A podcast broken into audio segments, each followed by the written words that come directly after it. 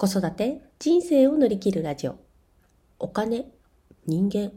ライフワーク、そして育児。今、しんどくても大丈夫。そんなしんどさを乗り切れる、ちょっとしたテクニックをお伝えしています。今日のテーマです。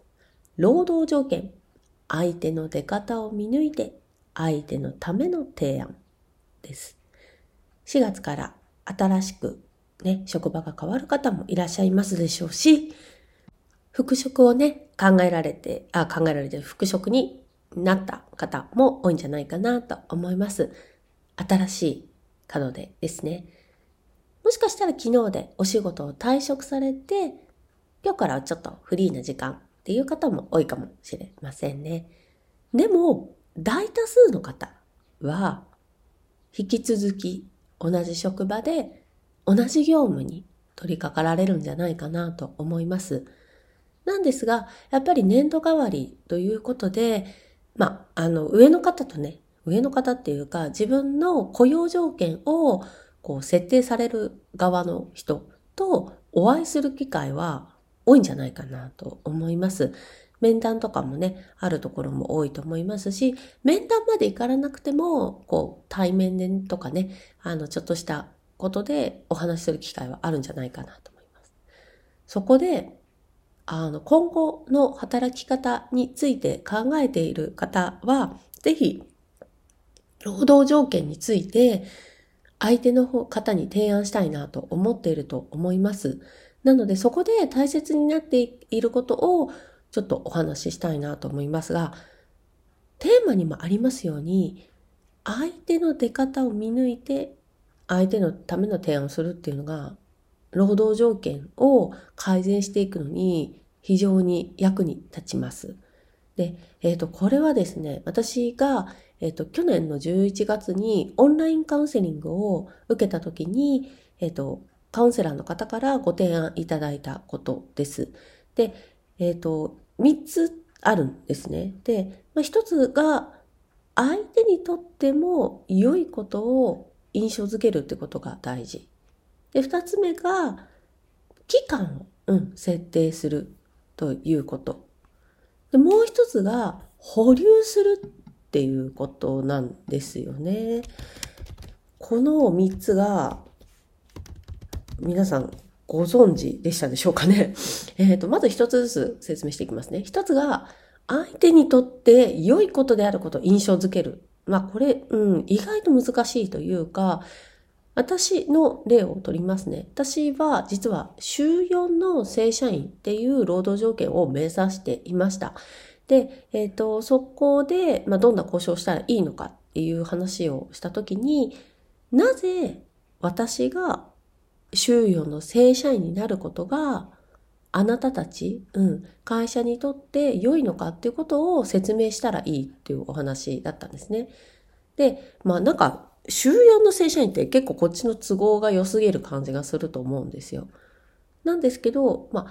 そこでカウンセラーの方にご提案いただいたのは、長く子育てしてる方でも働けますよっていうイメージができるように私をそんな雇い方にしてみませんかみたいな感じでご提案を受けたんですね。児童福祉の世界はやっぱり人がついてるところもありますが、やっぱりライフスタイルによって離職する人も多いんですね。不規則な勤務体系であったりとか、専門性の構築であったりとかして離職する人も多いのが事実です。で、そんな中でやっぱり長く勤められますよってアピールできるってことは非常に大きいよっていうことを相手の人に伝えたらいいよっていうお話でした。で、二つ目ですね。期間を設定する。とはいえ、やっぱ正社員を週4で雇うっていうのは相手にとってやっぱり若干デメリットなわけですよね。その空いた時間をどうやって埋めていくか、パートを補充するのか、他の人に仕事を振るのか、仕事が増えちゃうわけですよね、相手からすれば。なんですけど、例えば、あと3年だけ週4の正社員をさせてもらえないかとかその3年間だけちょっとお世話になっても良いだろうかで、3年終わったらまたフルタイムとして復職するのでっていう風に期間を設定するっていうのも大事ですっていうお話でした。で、3つ目ですね。保留する。一旦話を持ち帰るってことですよね。こっちが提案します。で、相手が多分もう一回提案し返してくると思うんですよ。いや、じゃあ週4の正社員だったらこのぐらいのお給料かなとか、いや、ちょっと週4は厳しいから時短はどう？週5なんだけど時短はどう？とか、多分いろいろ提案があると思うので、でもそこで即決しない。保留する。これが結構大事かなと思います。で、もう一回誰かに相談するもよしですし、自分のやりたいことや、なぜ今回労働条件を改善しようと思ったかっていうところの原点に振り返るための、時間を再度、設定するってことが大事なんじゃないかなと思います。で、ちなみに私はこの交渉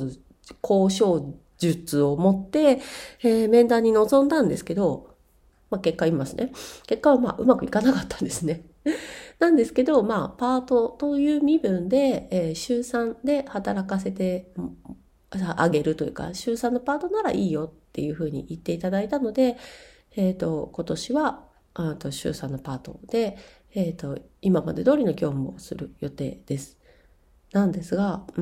私はこの交渉が自分の思い通りにならなかったわけですよね。週4の正社員がダメで、週3のパート。